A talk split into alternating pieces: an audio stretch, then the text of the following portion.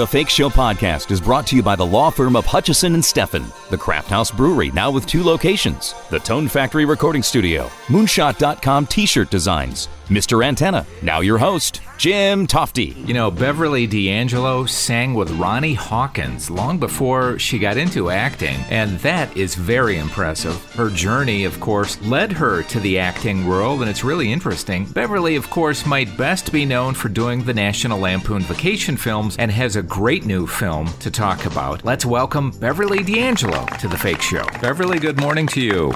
Good morning. Jim, is this is this the fake show we're doing? It's that and uh, a couple of other things. Thank you for asking. Okay. First of all, I have to say that I loved you as Patsy Cline in Coal Miner's Daughter. Thank you.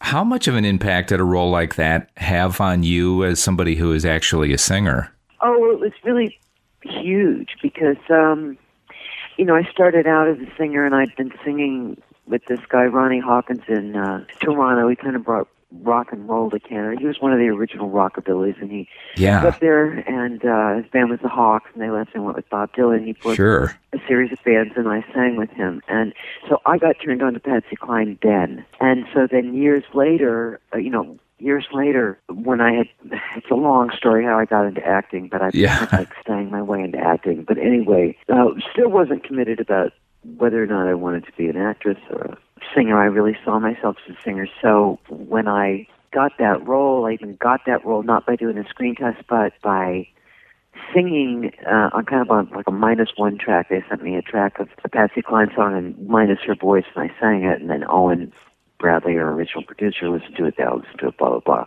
I had a lot of meetings on it, but the point is that Yeah. when I did that film, I started to see myself as an actress, and I was only in it for like nine minutes, but it got an awful lot of attention, and um, certainly opened doors for other people to see me as, as as a real actress too. I mean, I'd done things before that, and I'd starred in the film of Hair, but for my as to myself, I was like on the fence because I just I looked at Hollywood and went, ooh.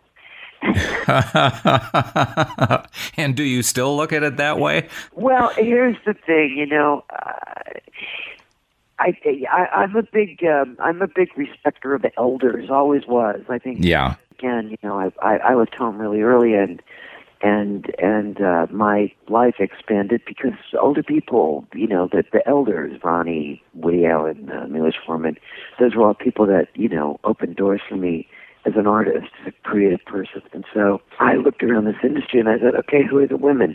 And it was really hard for me to locate anybody who had like a great life. Had Right. Great work, yeah, great work. But you know, um, I I never I I, I have an incredible work ethic. Hello, it's six a.m. Yeah. But but I also have uh, you know, it's not like I've lived a life. My life has been based on having a life that's that's creative and and and and and is, and is really based on the urge to create and, and connect to something larger, you know, as opposed to be a movie star. and and so I look at you know the lifestyles involved. yeah, and I just I couldn't see like I, I, I felt I'd be limited, and, and really, honestly, by about 1981, I figured they're never going to get me here anyway.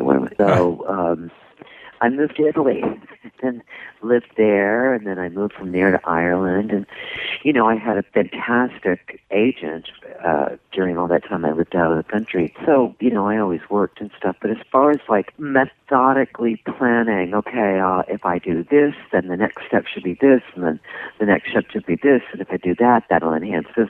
I've never done that. Yeah, it's almost like uh, happenstance. It's one thing kind of led to another. And wasn't it about that time that the vacation script was offered and you really weren't? That was the real game changer. You know, they say Yeah. you, you you have to be in a hit before you're 30 to have you know longevity in Hollywood. And um, I was 29 when I did the first vacation. And when we did that, nobody thought.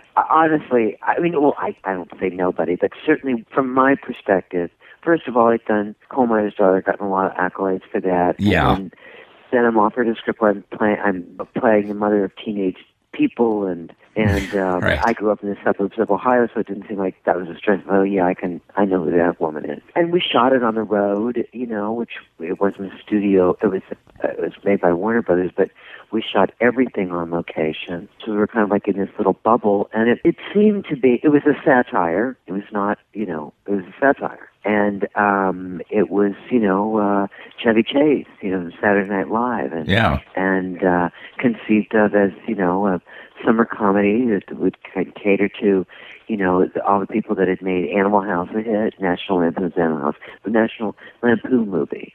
So I was in Italy, and this friend of mine called me up and he said. You're in the number one movie this weekend. And I went, what? and he said, oh yeah. And then my agent said, you know, you really should, you really should be back here. Right. And um, that's kind of what I did. I was like, Yeah. you know, flying in and out, and uh, way, way forever, like really until the early '90s. Well, and you mentioned the elders that you've worked with, and that cast in Christmas Vacation was amazing, wasn't it? Those the older actors. When I th- No, when I think of people like William Hickey, I mean, my God, no, yeah, absolutely. Oh, in fact, we had a great. Uh, there was a contest going that, like, you'd get what was it, like five points if you could do a scene sitting down, and ten points if you could do a scene lying down, and he did a scene sleeping. Some things just it's like sleeping.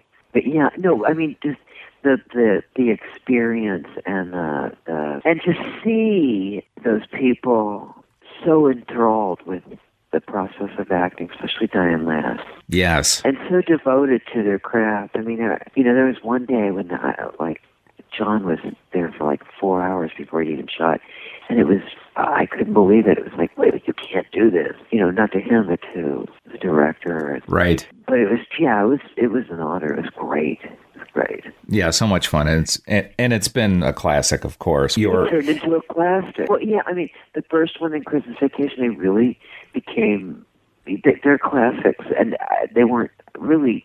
I don't think anyone anticipated that. I mean, it's like people watched it instead of going, "Ha ha ha! Look at those people." They went, "Ha ha ha! Look at me."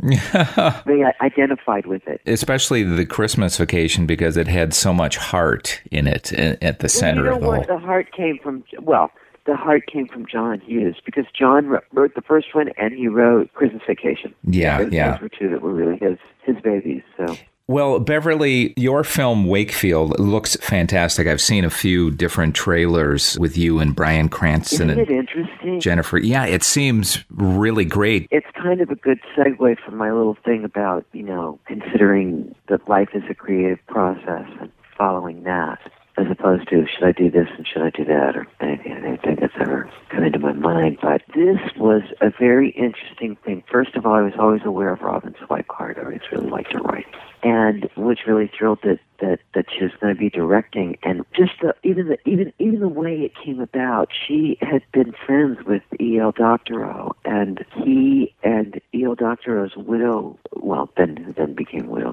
had given Robin full rights and and just here, you know, do whatever, you know, if if you can do anything with it, do anything with, it, with this story that he had a short story he had written in first person, and Robin figured out how to get it done, and so really just going on that uh, intention, pure intention of just telling this story, she gathered together, you know, tremendous talent and great producers, and it was really, you know, a, a labor of, of love. And working with her was incredible because, you know, when you've got that kind of purity of intention on the set coming from a director that's then manifested to every single actor, I mean, even the extras, you know, down to, you know, smallest detail. There's no, um, it, it's all about telling the story. It's not about, well, you know, I have to go to my trailer now or, you know what I mean? So everything was done with just the desire, you know, to, to tell this story. Bryan Cranston, you know, you could see that he was really turning in a very, very special performance, and that Jennifer was really, truly, you know, finding every everything that that she could to bring life to this. And Robin wrote it in a really interesting way in that it's first person and it's and and and there's a narrative. It was from the perspective of uh, Bryan Cranston's character Wakefield, but she always had so so there was always the Wakefield camp, and that would be positioned outside of rooms and you know always from from where he'd be standing. But we shot everything anyway. We we shot with dialogue. So she wrote dialogue for the characters that would be seen through windows or in passing that, that that in many instances he couldn't really hear. But we were alive to what we were doing. So she she had the, like this subscript. Mean it was really genius actually. And it was a, a, a wonderful experience to you know and uh the story itself is great because I think it's like it's the story that everybody has lingering somewhere in their daydreams. On their way home from the rat race one day maybe they'll just step to the right and I think everybody has, and and not go home, but stay there. I think I think, and I think that fantasy is that you know everybody has within them that desire to see themselves how others see them, and also they wonder what what would happen if I wasn't here. Unfortunately, you've got to move on. I wish I could talk to you a lot longer. Wakefield, it just looks fantastic with Beverly and, and Bryan and Jennifer Garner. And it's in select theaters, also video on demand. Such a pleasure to talk to you, Beverly. Well, it's a pleasure talking to you, Jim. I hope I didn't talk your ear off. I didn't ask you very many questions. No. Good luck with the film. Thank you. Bye-bye. Bye. She's had such a great career. I mean, she was wonderful in Hair, American History X, Entourage, to name a few. And most impressive, she is one of the few people ever to get along with Chevy Chase. Well, that is the end of this episode of The Fake Show. Please keep sharing and liking our Facebook and Twitter pages. I'm Jim Tofte, and I'll see you next time. Take The Fake Show on the road by listening on SoundCloud, Stitcher, iTunes, and thefakeshow.com.